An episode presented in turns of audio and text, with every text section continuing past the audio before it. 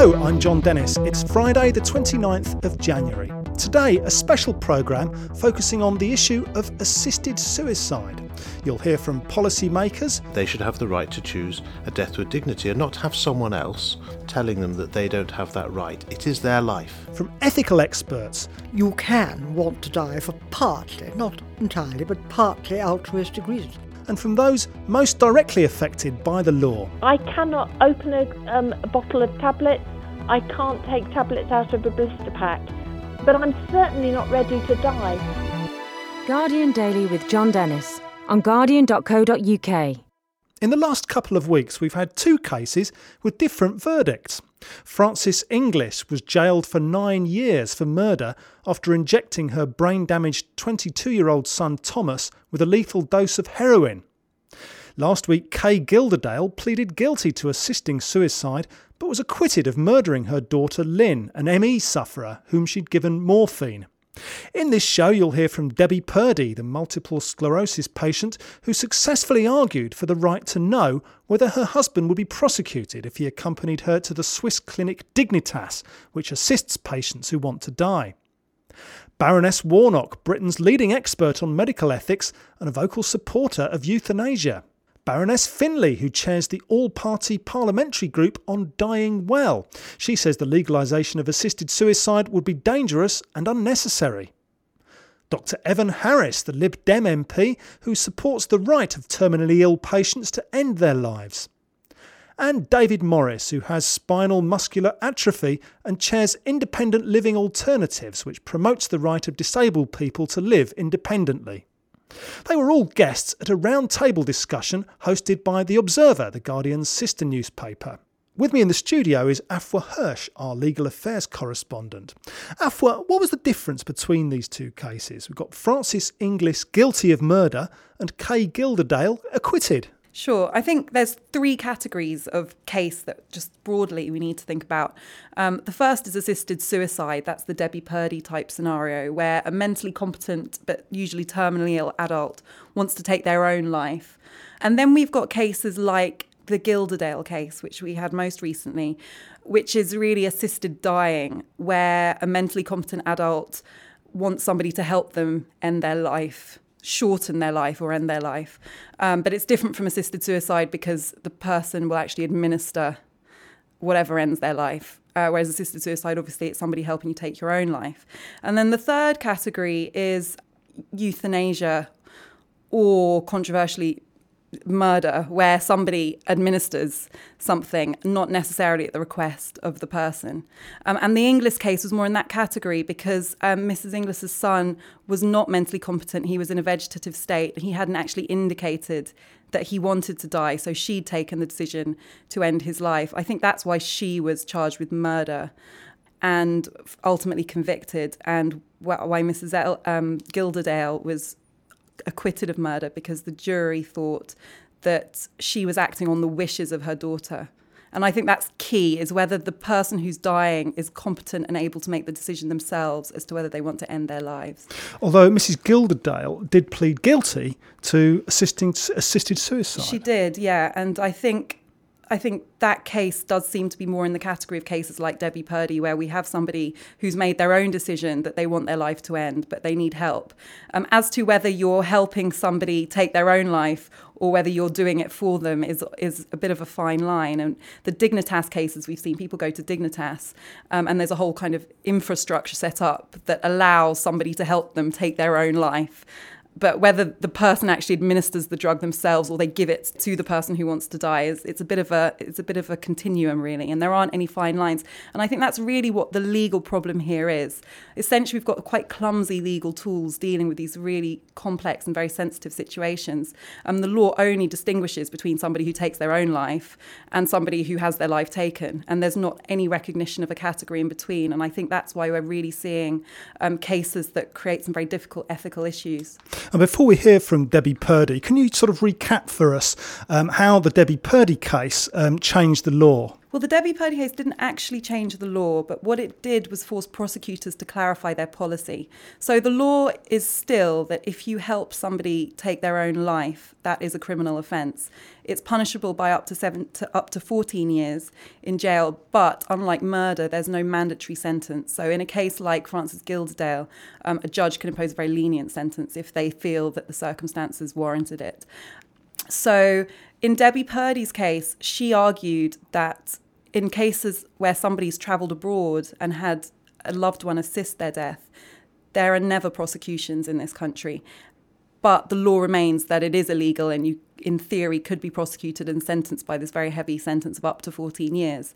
So Debbie Purdy's case forced the Crown Prosecution Service to clarify when they would prosecute so that somebody in Debbie Purdy's situation would know with more certainty that if they do have assistance in taking their own life, their their relative or loved one wouldn't be prosecuted. Keir Starmer, the Director of Public Prosecutions, outlined public interest factors for and against prosecution in assisted suicide cases. This followed Debbie Purdy's challenge in the House of Lords. Assisted suicide um, is an offence set out uh, in statute, and only Parliament can change the law. I'm not able to do so, uh, and nothing in the interim policy should be taken as me doing so. Uh, neither am I able to provide individuals with a guarantee that they will or will not be prosecuted if they do or do not do certain acts. Um, however, uh, when Parliament passed the law in 1961, it recognised that the ways in which people commit suicide and how others may assist are very varied. It therefore provided a, a discretion whether or not to prosecute by requiring the Director of Public Prosecutions to consent uh, to any prosecution. Where does the current legal situation leave those who want to die? Debbie Purdy had this to say. I think the guidelines aren't sufficient to give a you know a strong enough framework or enough safeguards, but they're the best that can be done with the current law as it exists because our DPP does not have the power, neither should he, um, to change the law. And I think that is the problem that the things that have happened in the last few weeks, in particular, they show us that there is a need with the British legal system to differentiate clearly between a malicious decision to end somebody's life and a compassionate, caring assistance for somebody who has made an absolutely unequivocal um, decision that they want to end their life. She explained what would have happened if she'd lost her legal battle. I would probably have already gone to Switzerland and or found a different way to die. I cannot open a, um, a bottle of tablets. I can't take tablets out of a blister pack but I'm certainly not ready to die. I want to live in an independent and positive way. I want to be taken seriously, and I don't want resources that I that because a doctor decides certain resources should be used on me because social services in the city council decide I must have this and I must do that in order to tick their boxes. That isn't taking into account my wishes. And I think that we need to, there are scarce resources, but we need not to waste them on um, situations where people don't want them and rather direct them to ways they can be more used. Baroness Mary Warnock, an authority on medical ethics, said the Gilderdale verdict was important because it reflected the view of the public. The thing that seems to me most important of all about this case is this that it was the jury who unanimously and after a very short time decided to find her not guilty. And the judge obviously agreed with that. But I think the fact that it was the jury is very important because the jury represents ordinary people. Baroness Warnock pointed out that people's families must be taken into account. There are people who want to die um, for very many reasons. I mean, let's let's confine this to people who are either terminally ill or who have a long, long future of, let's say, total paralysis uh, in front of them with no cure. Um, those people may genuinely want to die. And I think there is such a thing as a wish to die. And part of this wish to die may be the wish not to become a burden to their families. Now, this is always put forward as a terrible idea.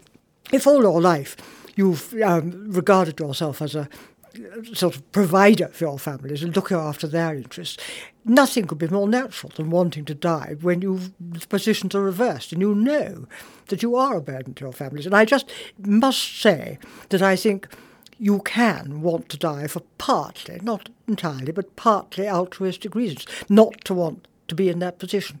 And I just want that motive to be recognised as a respectable motive. Well, during the Observer debate, David Morris, campaigner for the rights of disabled people, called for a national conference on the subject. He insisted that everyone's life should have equal worth by law. You'll hear Baroness Finlay echoing his point. I think um, we we need to focus on the rights of us all to make choices. Uh, I think we really need to have much, much more detailed discussion. I think we should have a national conference looking at this issue because we are uh, we are only scratching the surface here, and um, it's about as we, we need to demonstrate as a society maximizing all of our potential to contribute to society and taking away that fear of dying and allowing people to be in a place where the end of life is as positive as it can be, um, but focusing on life itself uh, and the potential there. I, w- I want people to have choices, true choices, so they can live well and they can die well, not that they feel that the only solution to the situation they find themselves in is to foreshorten their life and end their life early, and that we don't frame a law which drives us down that road. Baroness Finlay made the point that if doctors were to be consulted about assisted dying, they might influence their patient's decision. I think that it is really important that when you have a discussion about autonomy, autonomy, you also recognise the power of the clinician, the doctor, over the vulnerable patient, and the power of the doctor to persuade them, however subtly, that actually they would be better off down one path or another. If you really want to have that discussion, then have that discussion completely outside the medical care and the medical context in which that person's being treated, so that you drive up the duty on the clinicians to talk to the patient and listen to them and their needs and do all they can to meet those needs. And if you want to have some kind of vetting process, then take it completely outside clinical care because you will not respect autonomy if you let the person in power over the patient also be involved in that decision. Debbie Purdy argued passionately that it was a question of the rights of an individual to decide. I think the idea that this is about a right to die is is not true. It's about a right to live, about the right for our lives to be treated with respect. That it's our choice about how we live it. It's nobody else's. It's not a doctor. It's not a social worker, and it's not the members of the House of Lords.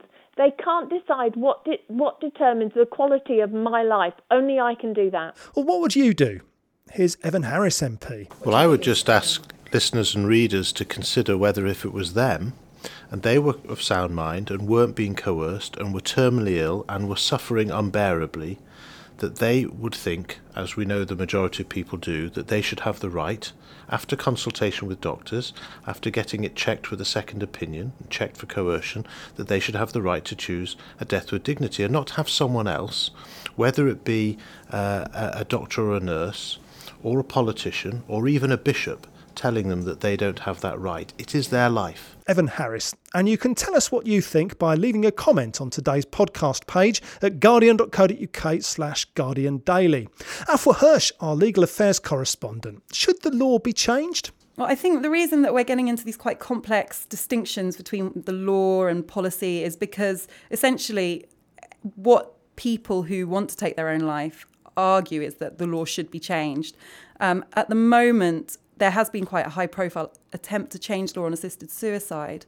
That was the case of Diane Pretty, which went all the way up to the European Court of Human Rights. And it was held that our law is not a violation of human rights. So the courts are now saying there's no basis to argue the law should be changed. So instead, people like Debbie Purdy have been finding these more creative arguments. What they really want is the law to change, but the courts have already said that's not going to happen. So they're having to find other ways of arguing it. But campaigners are saying, especially in light of the Inglis and Gilderdale case, that the law is totally ill equipped to deal with these scenarios, and we should have a law that recognises assisted dying and assisted suicide and doesn't put them all in these rather clumsy categories of suicide and murder.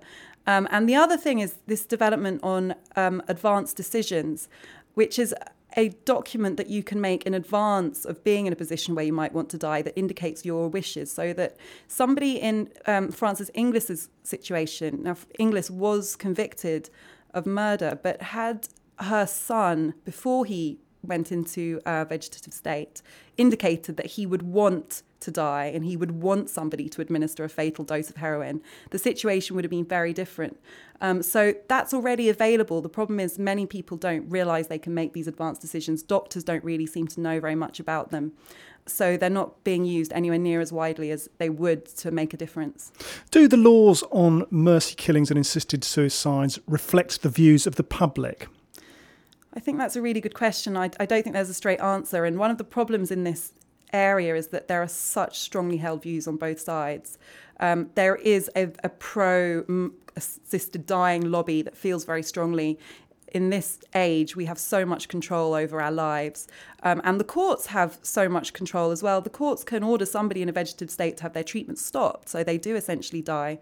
And what those campaigners say is that the law hasn't kept up with that. And you know it doesn't make sense for the government or the courts to be able to make these decisions when you can't make them yourself about how you die especially as people are living longer and so on. They want to have more control over the way they die. On the other side there are right to life groups um, uh, often religious groups who feel that any measure to legalize dying interferes with the sanctity of life and that it's a slippery slope to people who are ill having their lives taken when they don't want to, vulnerable people being taken advantage of, people who are suffering the burden of caring for somebody, um, feeling that it's okay to end their life because they don't want to care for them anymore. Um, and I think that this debate is has been going for a long time. Doesn't seem to be getting anywhere because people feel so strongly on both sides. But meanwhile, in the middle, public opinion is changing, I think, and people are, are interested in these cases and they want to have a conversation about the ethical questions they raise. Baroness Warnock, in the Observer's Roundtable discussion there, um, made the point that it was a jury that uh, delivered the verdict on uh, Mrs. Gilderdale. So that did, in some way, reflect public opinion. Yeah, and we actually saw the Director of Public Prosecutions, Keir Starmer, come out after that case and quite unusually make a statement because he came under criticism for having prosecuted it in the first place. Um, and his statement said very clearly that where there is evidence that one person has taken another's life, even if the circumstances are compassionate, um, it will often be in the public interest to prosecute.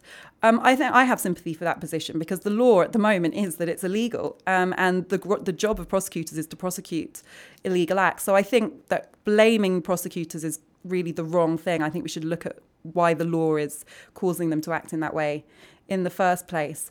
But I think the advantage of uh, a prosecution going to court is that it does then ultimately end up with the jury who are able to take these other factors into account. Um, and in the Gilderdale case, they obviously felt very strongly that she shouldn't be culpable for really fulfilling the wishes of her daughter. And that was more, I think the really key factor is the fact that her daughter was competent and had made the decision herself, and her mother was really acting on her wishes. And I suspect the members of the jury thought if they'd have been in that position, they would have wanted their mother or relative to uh, carry out their wishes as well. Afua, many thanks. And don't forget that on Sunday you can listen to more of that Observer debate and read the highlights at observer.co.uk. And don't forget, there's a special edition of Politics Weekly today, which you can listen to after Tony Blair gives evidence to the Chilcot inquiry to Iraq. It'll be available later today at guardian.co.uk slash politics. Guardian Daily was produced today by Phil Maynard. My name's John Dennis. Thank you for listening.